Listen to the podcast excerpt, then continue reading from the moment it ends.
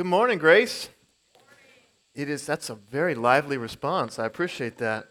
It's great to be here. If you've got your Bibles, I'd like you to, uh, I'd like to invite you to turn with me to the book of Genesis, chapter 22 is where we're going to be today in Genesis chapter 22. And if you've been with us uh, in the previous weeks, you know we've been in the midst of a series uh, entitled "Living in the Supernatural" and asking the question, what does it look like to live as a modern person with an awareness with a belief in, in a supernatural God. And so we're going to continue that series, uh, series today in Genesis chapter 22. But I, I don't know if any of you have ever done something heroic. Any heroes in the room? I guess it's the norm for heroes to say, hey, look, I'm not a hero. But, but I want to begin by talking about a hero today. Uh, imagine yourself on a subway platform. I know that's hard to do in Bartlesville, Oklahoma but a New York City subway platform. Maybe it looks something like this. And I want to take you back to January 2nd, 2007. And on this subway platform is a guy by the name of Wesley James Autrey. Wesley James Autrey. He's a New York City construction worker. He's an African American gentleman. He's tall, he's slender. And Wesley James Autrey is standing there next to his two young daughters, age six and four, same age as my two daughters. And as Wesley James Autrey is, is standing on this subway platform, he notices that next to him, another gentleman, a gentleman by the name of Peter, begins to have a seizure. And he begins to shake uh, violently, and he, his jaw is clenched, and he begins to stagger. And sure enough, sort of worst case scenario, this other gentleman falls off of the platform and onto the rails of the subway track. And so here's the question in that moment, what would you do if you are Wesley James Autrey standing there next to your two young girls? And to make matters worse, as, as, as this gentleman falls onto the track, he's having a seizure, he's, he's not conscious. Wesley James Autrey sees the light from an approaching train. And he does what I most definitely would not have done.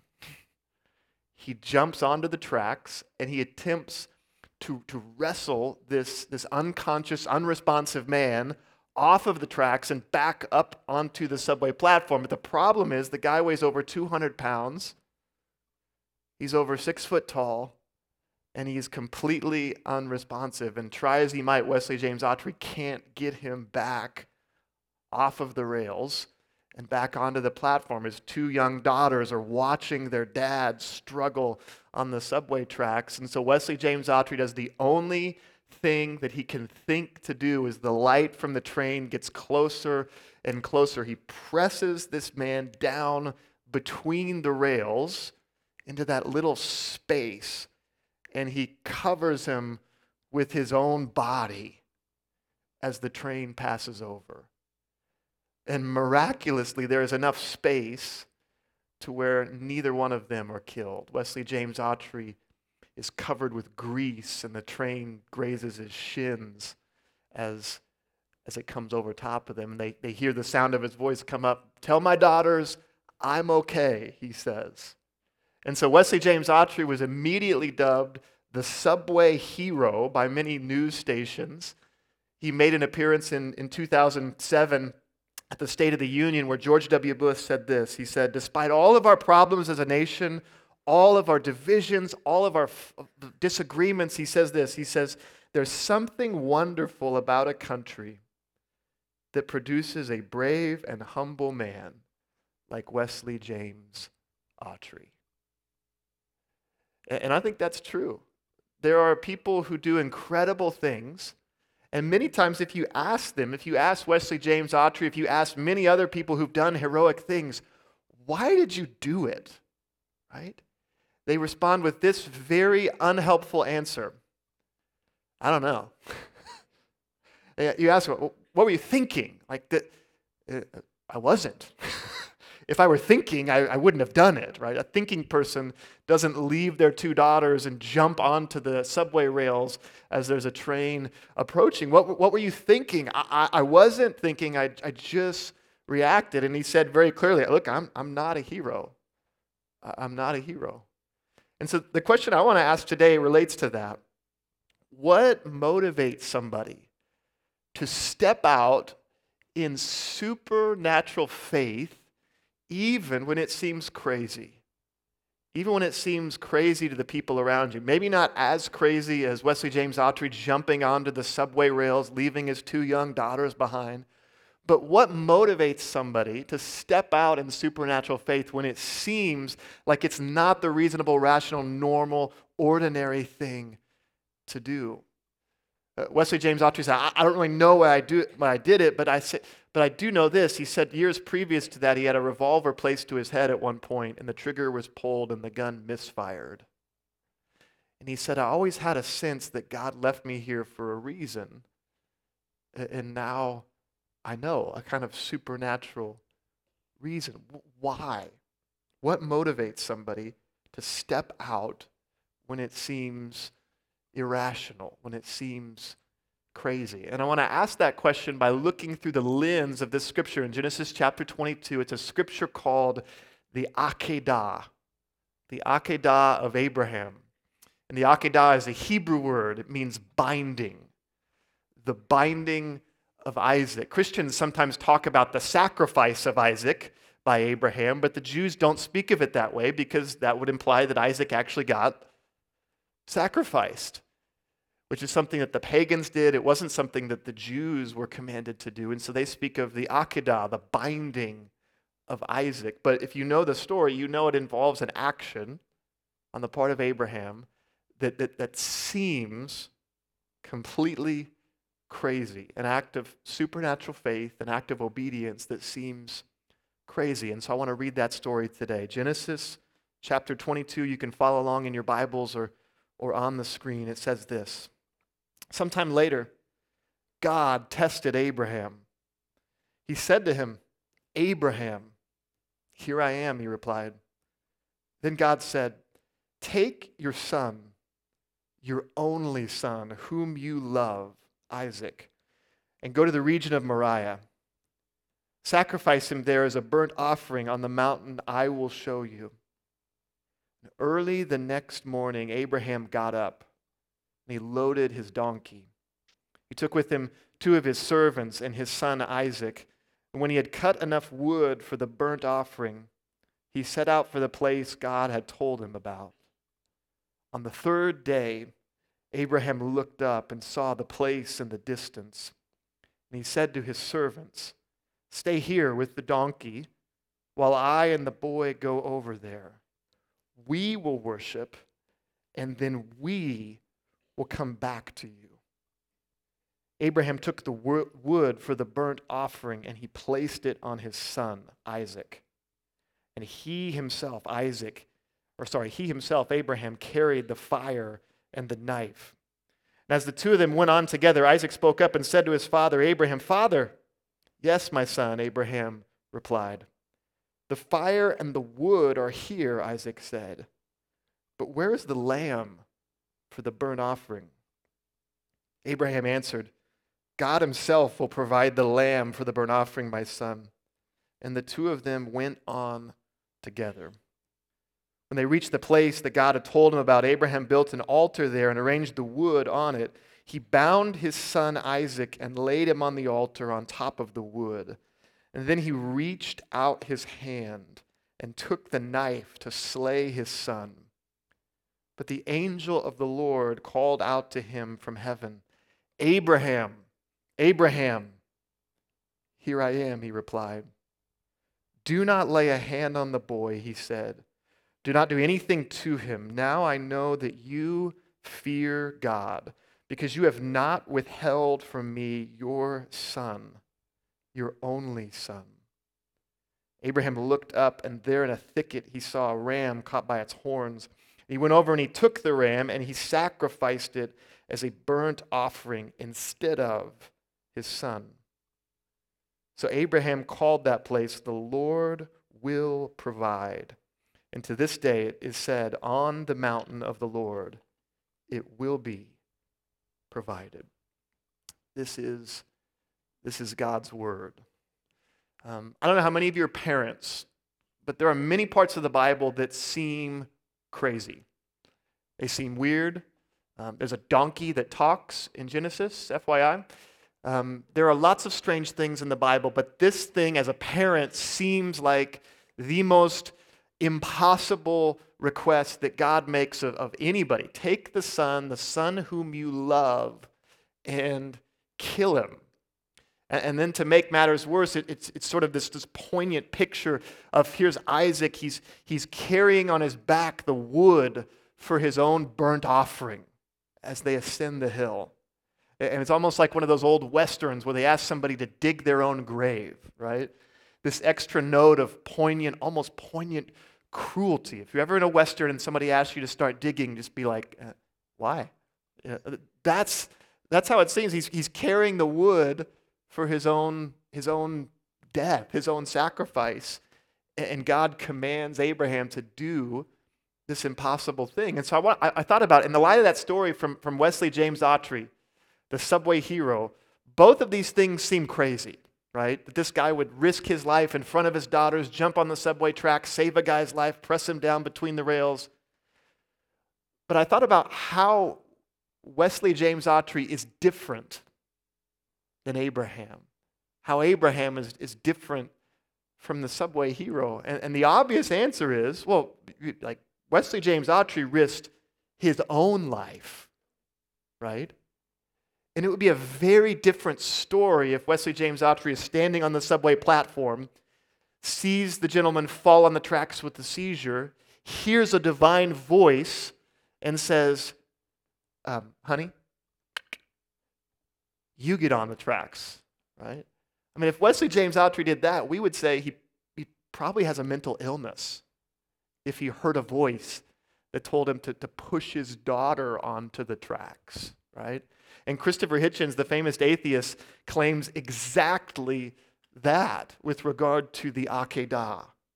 Christopher Hitchens, in his, his famous book, God is Not Great, he says this all three monotheisms, Judaism, Islam, Christianity, praise Abraham for being willing to hear voices and then to take his son Isaac for a long and gloomy walk. He goes on, it won't be on the screen, but he says, and then the caprice by which his murderous hand is stayed is written down as a divine mercy. Hitchens reads it as as that, as if God says, you know, see how nice I am, old man, I didn't make you do it.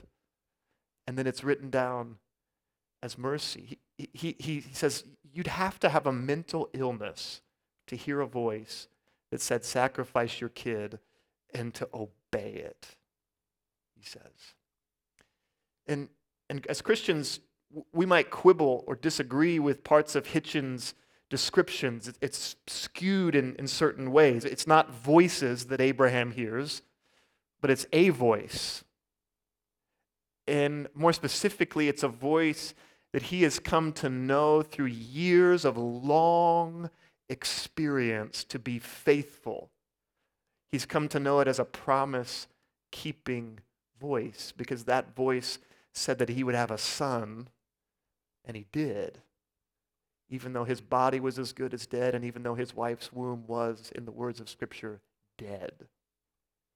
And so there's some things about Hitchens' description that are, that are skewed, but I think all of us can relate to it when we read the Akedah. We're like, yeah, yeah, I, I wouldn't have done that.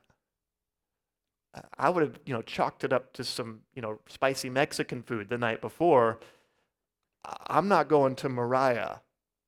I'm certainly not sacrificing my kids. So, how did Abraham step out in supernatural faith when it seemed crazy, when it seemed irrational?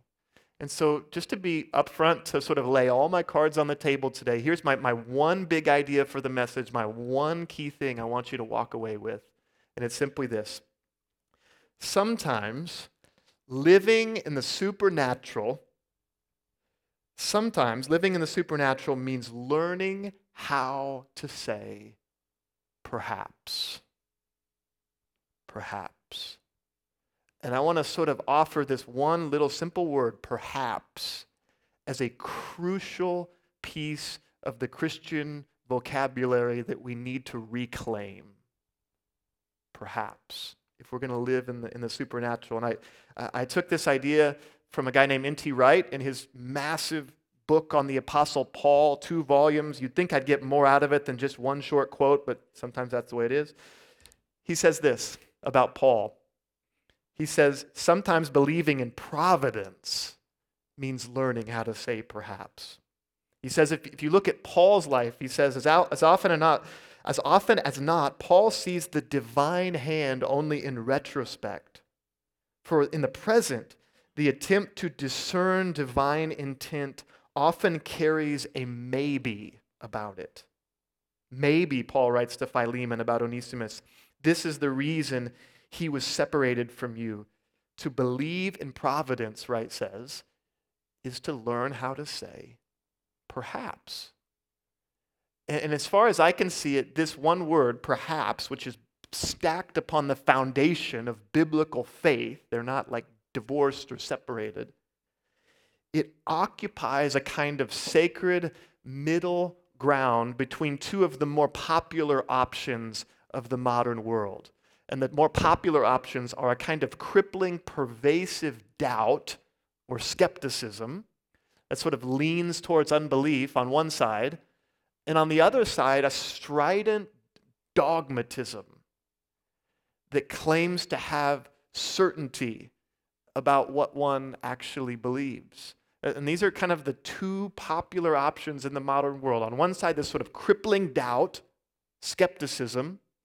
And on the other side, this sort of strident, sometimes angry, abrasive dogmatism, the claim that I have certainty in my beliefs. And we tend to sort of we tend to sort of teeter-totter sometimes between these popular options, but right in the middle is the sacred middle ground of biblical supernatural faith and that requires the ability to say, perhaps. And so I want to talk about those options today. Perhaps is, you could say it's the region of the possible, it's the region of, of the imagination.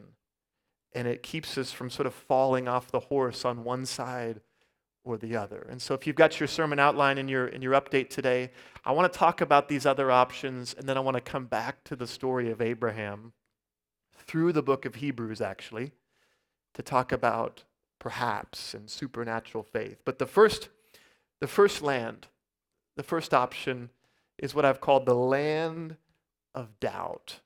A doubt that's pervasive, that can be crippling, uh, a kind of pervasive skepticism. And I have to imagine, even though Abraham was an ancient person who didn't share all of our presuppositions, I have to imagine as he sort of walked that rocky road up the mountain of Moriah that he had some doubts, that he had some, some questions, that he, that he wrestled with, with this sort of command. But even more in the modern world, we wrestle with doubt, do we not? Charles Taylor, the famous philosopher, says, You think about how crazy it is that in the year 1500, it was almost impossible not to believe in God.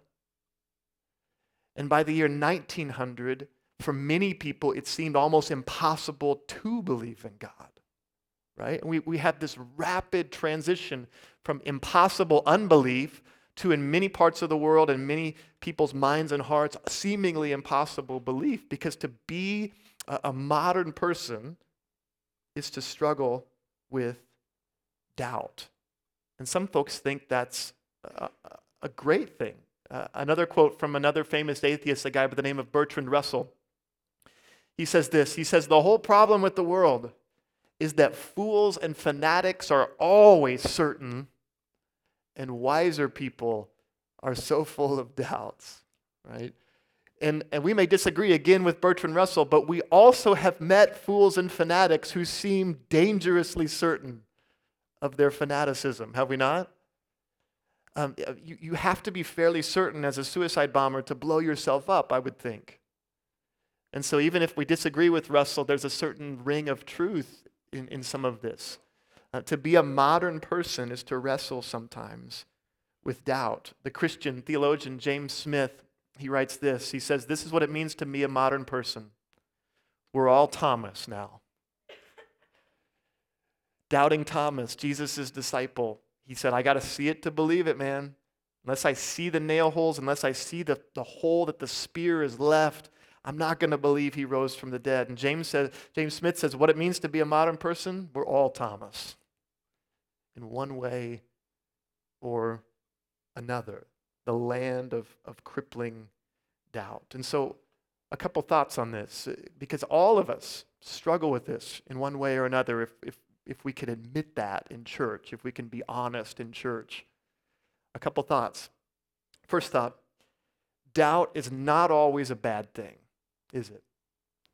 It's, it's not always a vice to ask questions, to be to be skeptical. It can be a chance to consider what you actually believe. It can be a mark of humility in some areas to say, well, maybe I'm wrong. Maybe I need to consider further evidence. It, it can be a stepping stone in some cases to a firmer faith to go through a season of questions. Because for some of us, the fire of probing questions can be the refining force that God uses, to quote the scriptures, to bring forth a faith as pure as gold. Sometimes you have to go through the fire to come forth on the other side. So doubt is, is not always a bad thing. A second thing, doubt is not always a choice that we just choose to make along the buffet line of belief. It's not just this calmly considered option in many cases. Like if you're going through the options in life and you say, you know, I'll have the fruit medley, I'll have the tuna casserole, and also um, some soul crushing uncertainty. Could I have that? Um, like, that's not how it works. Doubt is not always a choice. In some cases, we are ambushed by uncertainty, are we not? Doubt comes looking for us. Like, who could not question at some level the benevolent sovereignty of God after the drowning of a toddler in a backyard pool? After the horror of the Holocaust? After the, the, the pitiless tide of a Southeast Asian tsunami wiping tens and hundreds of thousands of people off the world. Like, who could not, in certain moments of suffering in this life, wrestle with it's not just a dispassionate choice that we just opt for uh, because we're bored. It, it sometimes ambushes us. It's not always a choice. And then some good news. Some good news.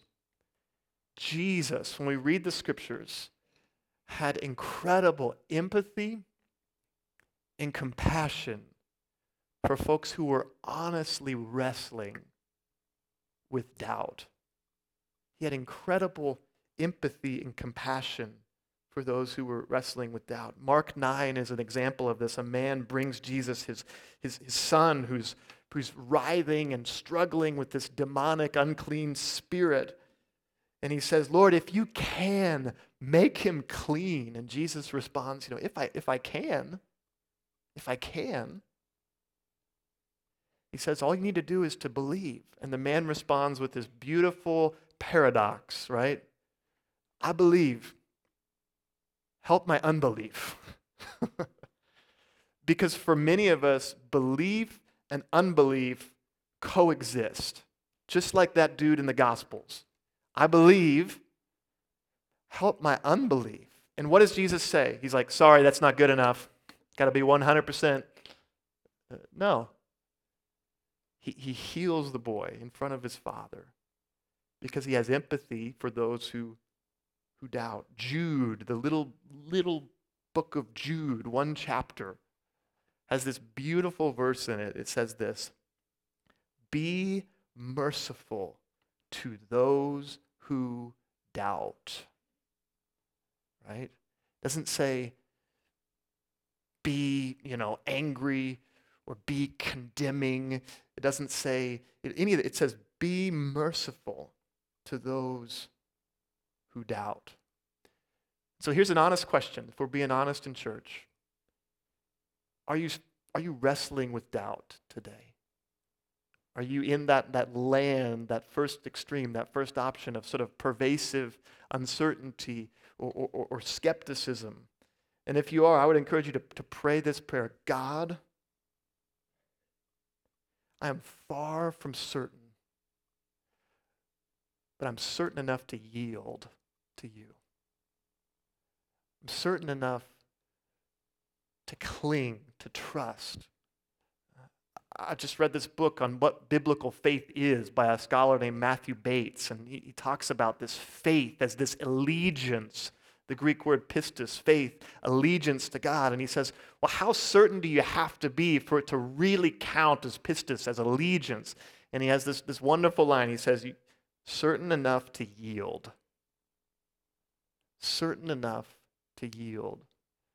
Not mathematical, logical, test tube, scientific certainty, but certain enough to, to trust in the land of doubt. God, I believe, help my unbelief. That's the first, the first extreme, the first land. The second one, the opposite side, the land of dogmatism. The land of dogmatism. We could talk about this as if, if doubt, if the doubt I'm talking of is this sort of pervasive skepticism, then the land of dogmatism is an abrasive claim to certainty in matters of faith. And it seems to me that these two extremes often exist in a reciprocal relationship, do they not? Because as one group sort of teeters on the edge of uncertainty and doubt and skepticism, the response from others is a sort of pervasive or strident or sometimes angry claim to certainty. And that claim to certainty has this function of, of driving some doubters further away while causing others to sort of quash their questions and claim that they don't have any that, that struggle, any of that uncertainty. And so it has a reciprocal relationship, this, this, this dogmatism or this claim to certainty. G.K. Chesterton, the great writer from a previous century, says this He says, The special mark of the modern world is not just that it's skeptical, but that it is dogmatic without knowing it. I love that quote because he's not just talking about Christians who are like really dogmatic and claim to have all the answers. He's talking about all sorts of groups within the modern world who are dogmatic without even knowing it. I, I, think he would talk that way about the guys, the two atheists that we just mentioned earlier, Christopher Hitchens and Bertrand Russell. They are atheistic dogmatists. They are atheistic fundamentalists. They've simply exchanged one form of fundamentalism for another. And they're dogmatic without, without even knowing it in some cases. But, so, what do I mean by the land of dogmatism as this, this alternative to crushing, to crushing doubt? I, I wrote this recently that in many cases, dogmatism, what I'm talking about, is a matter of tone an emphasis. It's, it's not simply trusting in faithful, orthodox, historic Christian faith. Things like the, the inspiration of Scripture, the resurrection of Jesus, the things like that. That's not what I mean by dogmatism. I, I would proudly cling to those things, right? But it's a matter of tone and emphasis. It's not, as, as John Wesley called it, the heart strangely warmed but rather the, the face strangely flushed. A kind of angry claim to certainty that, that speaks and types in all caps sometimes. And in some cases, the way we deal with our questions is we project a certainty that we don't actually have. And so this famous quote that, you know, methinks you doth protest too much sort of wafts over the internet comment boxes and over the dogmatic claims to certainty. This sort of this angry arrogance, or what I've also called at some points the Elijah heresy. If you know the story of Elijah, you know. At one point, he is very angry because he says, I am the only one who's really following God, right? I'm the only one left Everyone has abandoned the true faith, right? And the irony is that in saying that, he has committed the act of false prophecy. because God says, actually, dude, no, you're not the only one, right? My family is bigger. There are others that you don't know about, right? Get down off of your prophetic high horse. First, take a nap. He actually has him do that. Um, you're not the only one, right? You're not the only one. And sometimes there's a sense in that with Christian dogmatism that I'm the only one who really is being faithful and the whole world has gone to hell. It's the Elijah heresy. And it's wrong. That's the kind of dogmatism that, that I'm talking about. Uh, and so it, it's sometimes a prideful issue, an issue of presumption that I have all of the answers to complex questions. But the reality is, on spiritual matters, man, we are talking about a mysterious, transcendent, unseen God. We're not like doing paint by numbers projects at the kindergarten table. And there are questions that I don't know the answer to. As a professor, as a pastor, as a theologian. And Paul says, we see now as through a glass dimly, and we know in part. And so, while like crushing skepticism or pervasive skepticism isn't the answer, at the same time, this sort of claim to total certainty or dogmatism isn't, isn't the answer either. Doubt nor dogmatism. Thomas Kidd is a professor of church history at Baylor University, a really uh, warm hearted Christian. And he, he writes this He says, too often pop Christian apologetics, and apologetics is an attempt to defend the Christian faith, right? Too often pop Christian apologetics proceeds with the assumption that Christianity is so self evidently true that you'd have to be stupid or dishonest to reject it. He goes on, it won't be on the screen. He says, This is a bad approach for a number of reasons, not least that it implies that believers saw the light because they were smart enough to see it. And for those of us with a really high view of grace, such a smug do, such a smug view will never do. Right? He says, we didn't find Christ because we were more brilliant than everybody else. And sometimes that, that form of dogmatism can be dangerous. And that's what brings me back to Abraham. Right? Abraham was not praised in the scriptures for his certainty.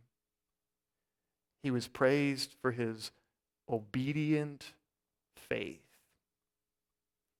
And he occupies this sort of sacred middle ground between pervasive skepticism and strident dogmatism over, over here. He wasn't praised for his mathematical certainty, he was praised for his faith. Hebrews chapter 11, we ask this question why did he do it? Like, how could any father trust, as he said, that, yeah, me and the boy, we're going to go worship and we'll come back to you, right?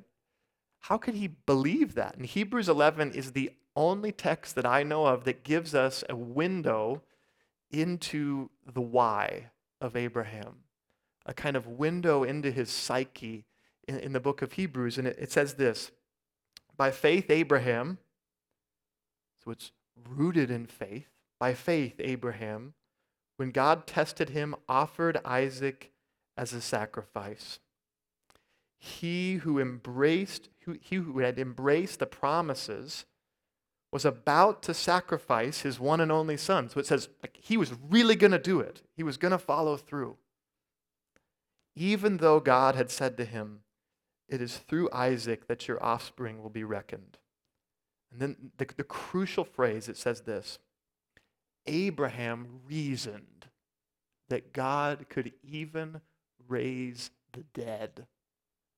And so, in a manner of speaking, he did receive back Isaac from death. Uh, uh, Abraham reasoned that God could raise the dead, and so he was willing to step out in faith. And I put an asterisk up there because, as you know, Hebrews was not written in English.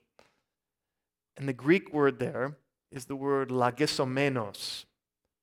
And you may even recognize in that logiso, logos, the, word that we use for logic or thinking or reasoning. And so that's why the NIV translates it as Abraham reasoned to this conclusion. But, but other translations say it differently. One of them says that he reckoned. It's a very sort of southern translation. I reckon that God can raise the dead.